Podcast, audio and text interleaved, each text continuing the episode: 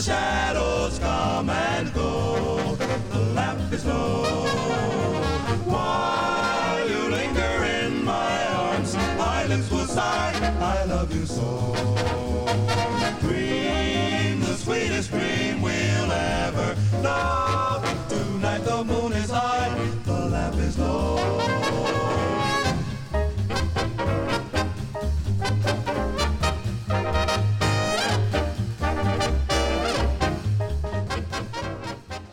こんばんは。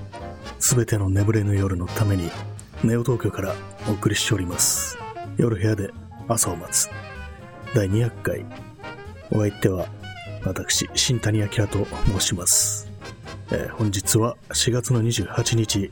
時刻は22時35分です。お聴きいただいている曲は、 Rex Middleton's Hi-Fi's の The Lamp is Low です。久々にこうオープニングの曲を変えてみたんですけどもいかがでしょうか？今日はですねあの、まあ、いくつか私の今日気に入った曲というものをかけながらこう進めていきたいななんていうふうに思うんですけども、まあ、特にあのテーマというものがあるわけでもなくあのインターネットミュージックアーカイブというところからのこの曲は、まあ見つけたんですけどもそこからまあなんとなくこうタグっていって気に入った曲というものも、まあ、特に取り留めもないというか、そういう感じでこう、かけていきたいななんていうふうに思うんですけども、皆様、本日4月28日という日をいかがお過ごしでしょうか。ちょっと200回という霧のいい数字っていうことで、まあ、いつもと違う感じにしてみようというふうに思って、こういうふうに曲を変えてみたんですけども、まあ、本当昨日第200回やるつもりだったんですけども、なんとなくこう、どう変えていいかとか、そういうものがあんまり思いつかなくって、結局、あの、ね、おととい、おととい足ありますなんていうふうに言ったんですけども、やらなかったんですよね。まあ、そんなわけで、まあ今日は、改めて、こう、改めてでもないですけども、まあ、200回ということで、まあ、なんとなくこう、いつもと違う感じにしてみようかな、なんていうふうに思いながら始めたという感じなんですけども、まあ、曲をかけるぞっていうこと以外、何を喋るか、まあ、それ一切考えずに始めたわけでありまして、まあ、そういうわけで、インターネットミュージックアーカイブというところから、こう、なんか良い曲がないか、そういうものを探して、こう、今日はかけていくという感じにしたいと思っております。まあ、そういう感じで、なんか、こういろいろこう、ラジオに使える曲があるんだよっていう感じで、よ見てみたんですけども、あこれいいな、なんていうのが割にあったりして、ちょっと、びっくりというか、割にこう、フォークロックみたいなものが結構あったりして、それ辺聞いてみると、割にこれは、あ、いいな、みたいな感じで、お気に入りになりそうだな、みたいな、そういうアーティストも結構いたりしますね。ただ、あの、膨大なんで、量は。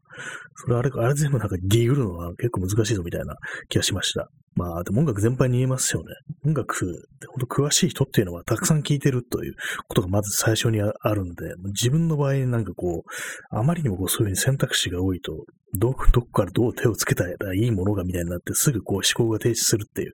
そういうところがあるんですけども、まあ音楽好きの方っていうのは本当にその辺のこと自然なのかどうなのかわからないですけども、できるのが得意っていうのはありますよね、そういうの。はい、えー今、当たり障りのないことを言っているんだという認識が 自分でもあります。まあそういうわけで、こう、いろんな音楽があるなという、そういうことをインターネットミュージックアーカイブを見ていて思ったという、そういう話でございました。他にどんな話題があるかというと、まあこのご時世ですから、まず出てくるのは COVID-19 なんですけども、あの昨日、ちょっとあの渋谷の方を通りすがったんで、で、まあそれがちょうどあの夜の8時頃っていう、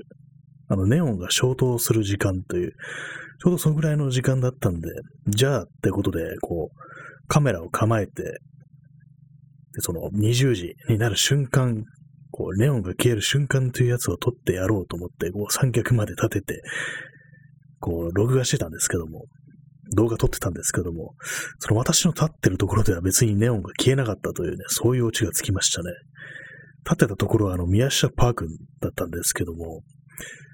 20時過ぎても特に明かりは消えませんでした。実際消えるのはあの、渋谷スクランブル交差点だったっていう、そういうことだったらしいですね。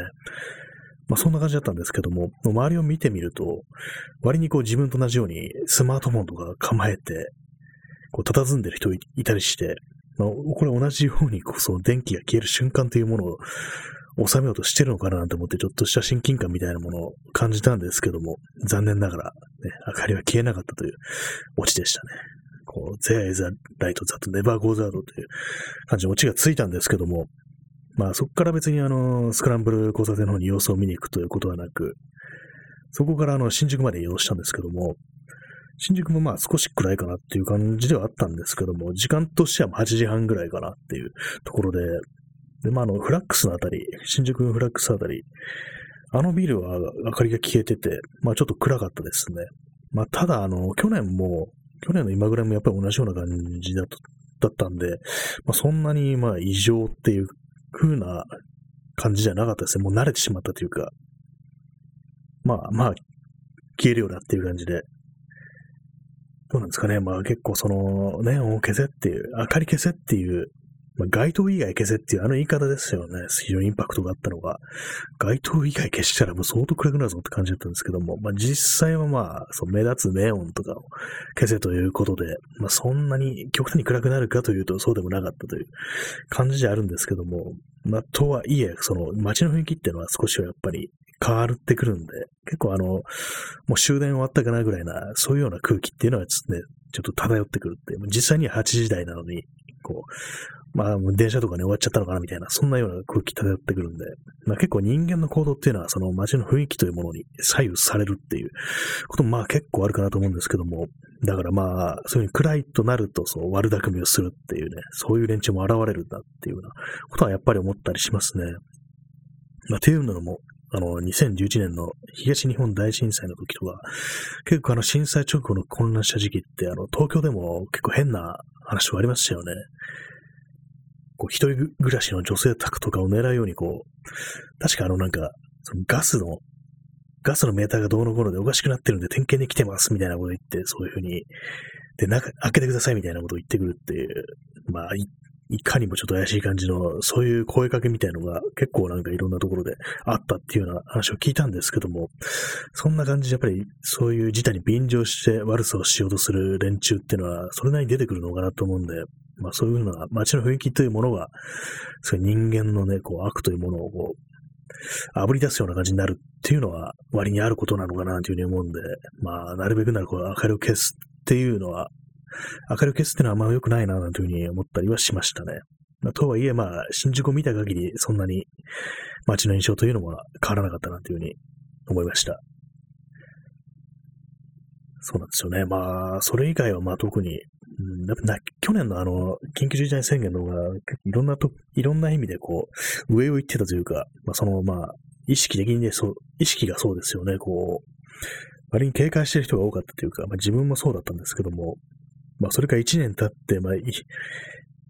あれからも比べ物にならないぐらいやばい時代にはなってるんですけども、でもなんかやっぱりこう、いまいち現実味持てないっていうのは結構あったりしますね。あのなんかこう、インドから来たの変異体がどうのこうのとか、やっぱりあの、その街中をこう、多分東京都が出してるんだと思うんですけども、まあ、変異体が今流行ってるので、なるべく外に出ないでくださいっていう、そういうことを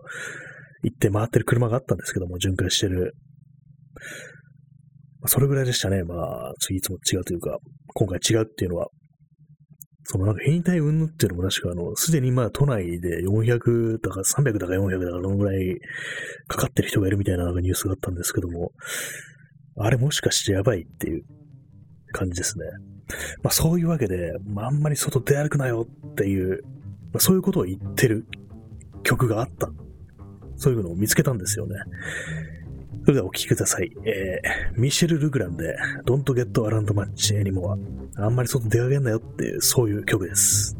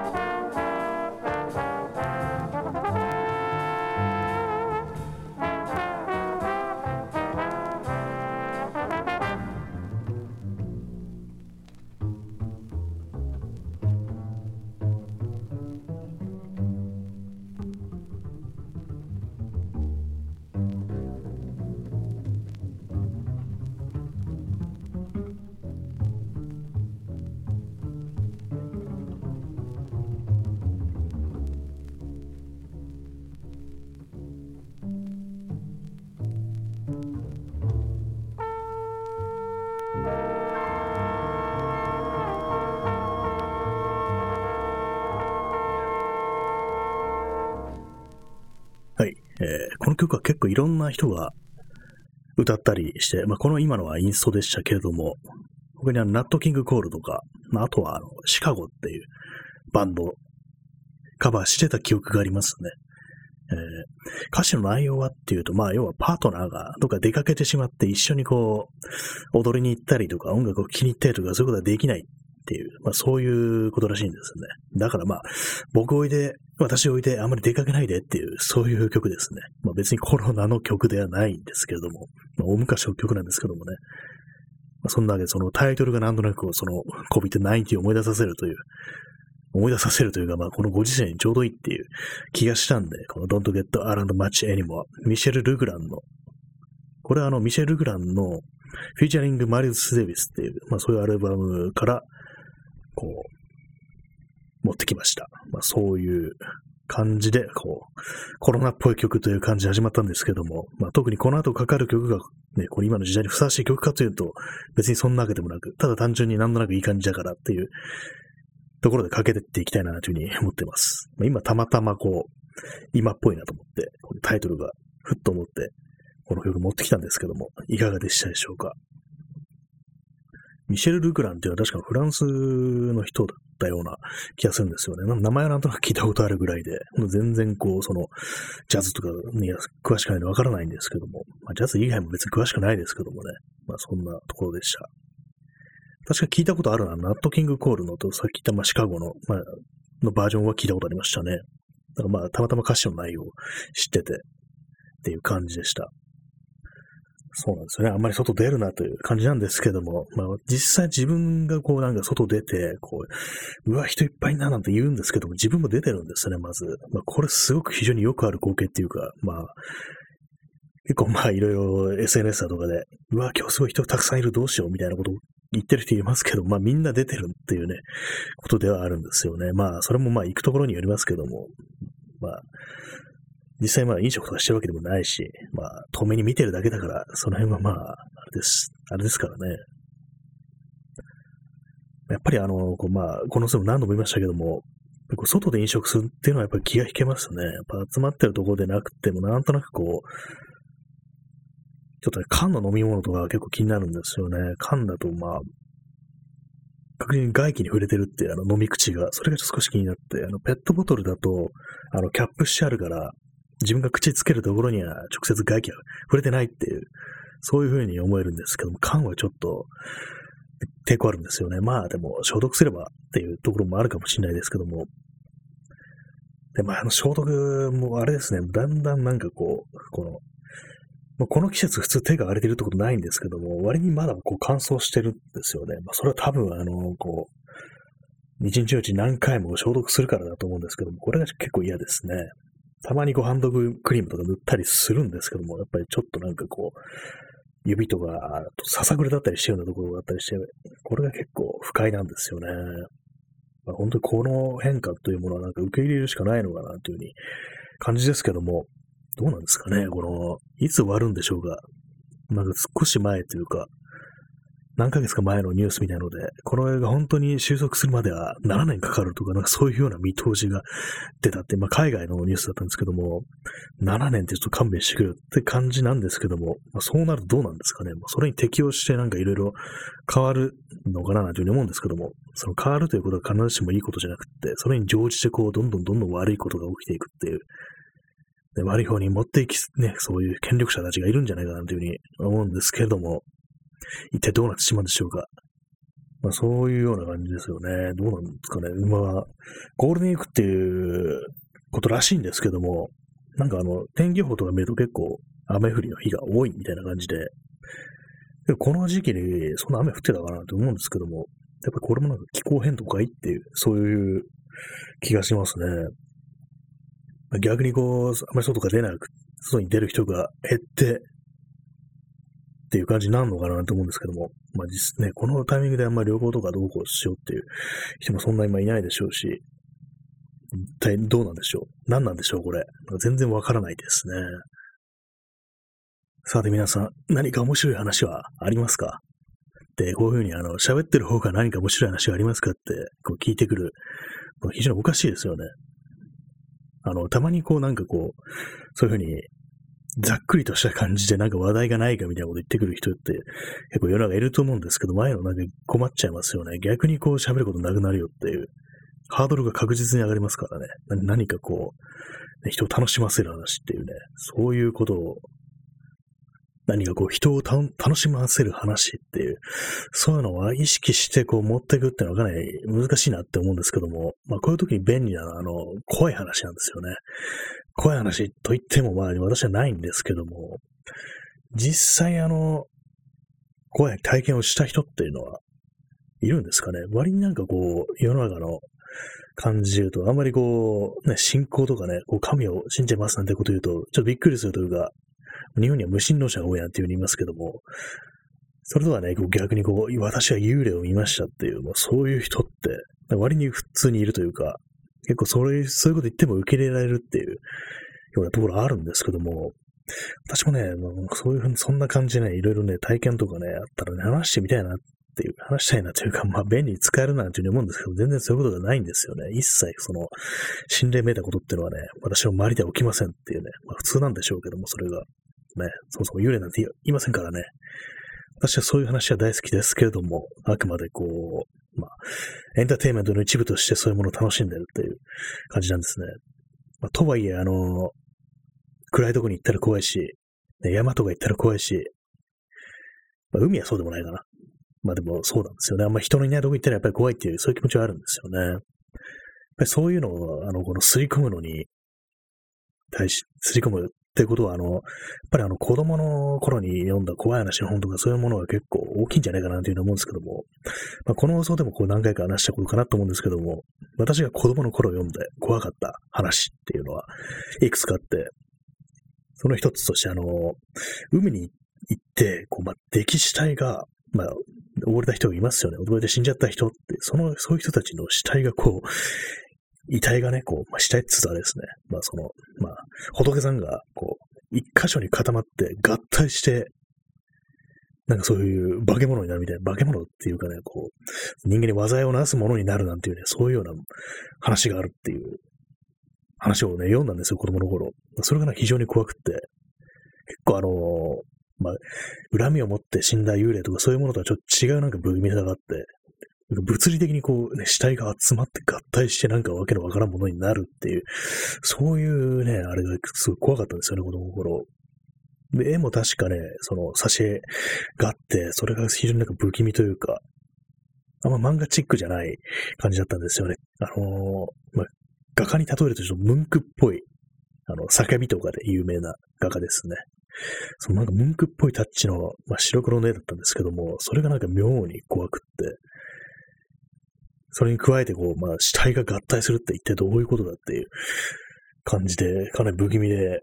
結構忘れられない怖い話というか、まあ、エピソードですね。あともう一つ、まあ、多分同じ本だったと思うんですけども、あの、山小屋で、山でちょっと遭難しそうになって、そういう時には、まあ、山小屋がたまたま見つかって、じゃああそこに避難だっていうことになって、で、まあ、吹雪いている、ずっと吹雪いてるんですよね。まあ、中入って、横になってね、寝袋入って寝てたっていうそういう話なんですけども、で、そう寝てるところに、こう、ちょうど自分の目線のあるところに、行くところに、天窓みたいのがあって、ちょっと高い位置の、天窓じゃないかな。高い位置にこうか、窓があって、小さな。で、まあ、なんとなく見るともなしにそこを見てたら、気づいたら、その、そこからの頭がこう、かち割られた、こう、男が、じっと見下ろしてたなんていうね、そういう、こう、話を読んだことがあって、それもかなりのインパクトでしたね。でそれもやっぱり絵が描いてあるんですけども、怖いんですよね。あの、高い位置にある小さな窓から、こう、頭が割れた人が見下ろしてるっていう、怖いですよね、俺は。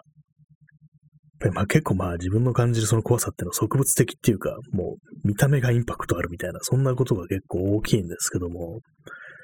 どうなんですかね、ああいう本に書いてる絵描いてる人って何者なんだろうっていうのを思うんですけども、結構まあ、もしかしたらまあ有名な漫画家だったりするのかなというふうに思ったり、まああるいはそうでもなかったりするのかもしれないですけども、結構、ああいうところ、人のね、こう、記憶の上にこう、爪と立てるっていうか、そういう面ではかなりこう、インパクトあるというか、ある意味異形を成し遂げているなというふうに思うんですけども、結構ね、子供の頃読んだ怖い本とか、未だにこう頭の中に焼き付いてて思い出せるなんていうね、そういうこともあるんですけども、あの、たまにあの、こう私は、そういう本が懐かしくなってこう、ヤフオクだとかメルカリだとかだとかでこう探してみることあるんですけども、やっぱりこう、何の手がかりもなくて、全然わかんないんですよね。こう、表紙とかも全然覚えてないし、ただひたすらこうね、こう、中の、その、一つの絵だけが、1ページだけの挿絵が怖かったとか、まあ、そのぐらいの曖昧な記憶しかないんで、まあ、絵自体はかなりね、インパクトで脳裏に焼き付いてるんですけども、具体的になんていう本、なんていうタイトルだったかとか、そういうことは全然思い出せないんで、結局見つからないんですよね。まああいうなんか自分の気になってることとかそういうの全部こう、改めて、ね、見直してみて、今見たらどうなんだろうっていう、まあ、全然怖くなかったりするんでしょうね、そういうものっていうのは。まあそうなったらそうなったで、がっかりなんで、逆にまあ見ない方がいいのかななんていうふうに思ったりすることもありますね。自分の中に、自分の頭の中だけにある恐怖の記憶っていう、そういう感じで留めておきたいような気もします。やっぱりこうあれですね、あの怖い話というのは非常に便利だということがわかりますね。これだけこう、喋ることないなと思っても少しはこう間を持たせることができるっていうことで、皆様怖い話いかがでしょうか？まあ、そういったあの怖い話を聞いて、こう、寒くなった背筋を温めるのにちょうどいい曲、そういうものをちょっとかけてみたいと思います。えー、強引ですね。えー、アーロンズアクリーでスワニソングお聴きください。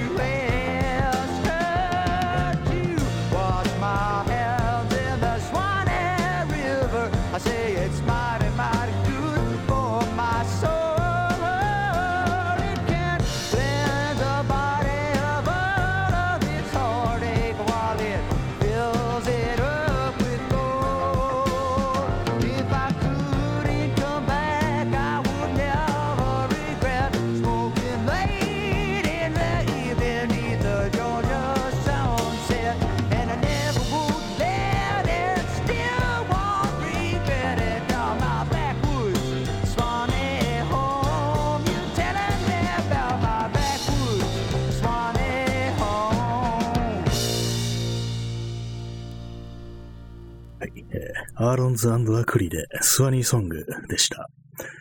スワニーっていうのは、スワニー川っていうのがこうアメリカにあるんですね。アメリカの南部らしいんですけども、結構このスワニー川っていうのはいろんな曲の題材として取り上げられているようです。あの、ロバート・ボッサーっていう19世紀の作曲家だったかな。あんま、こう、教科書で読むような名前なんです。よく知らないんですけども、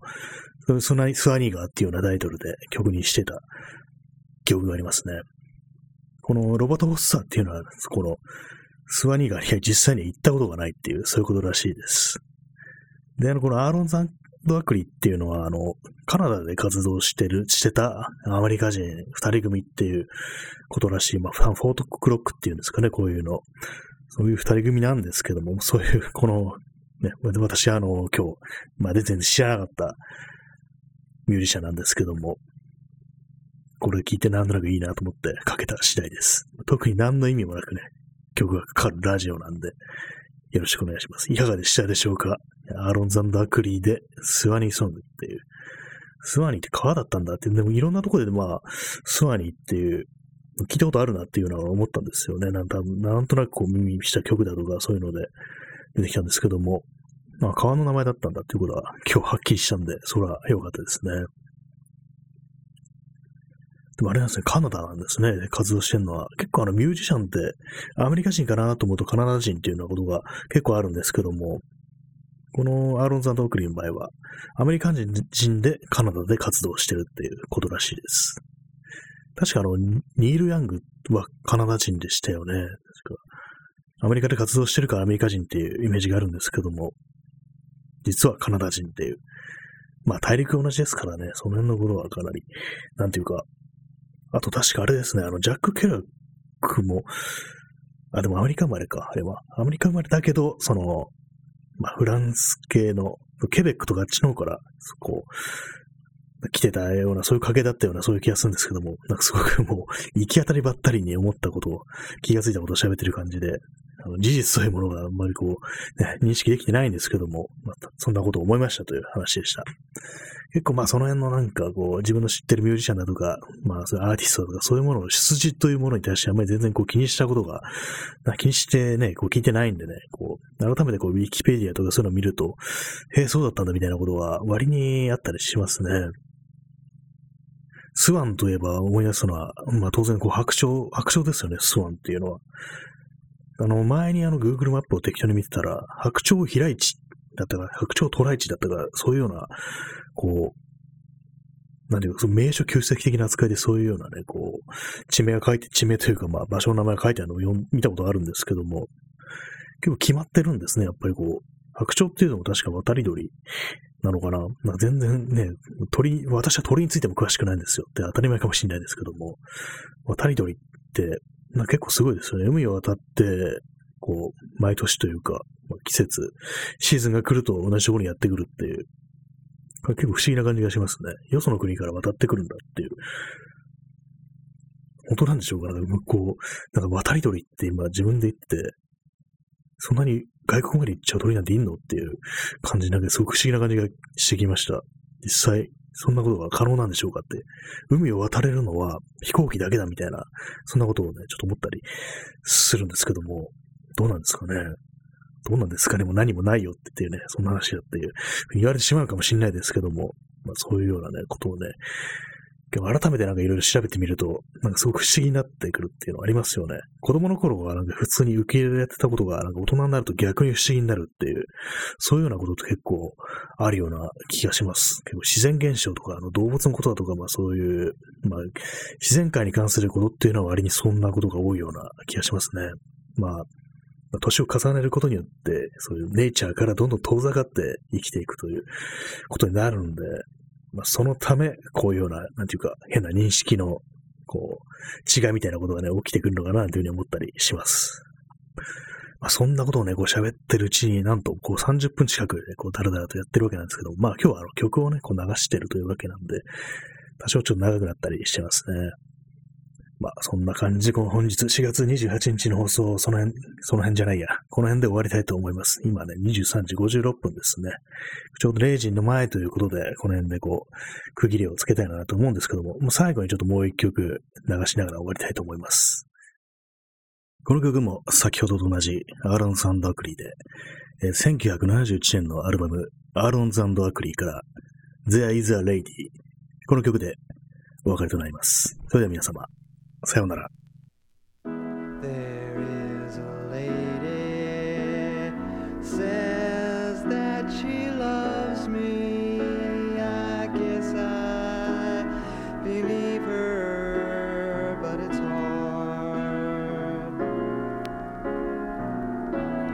she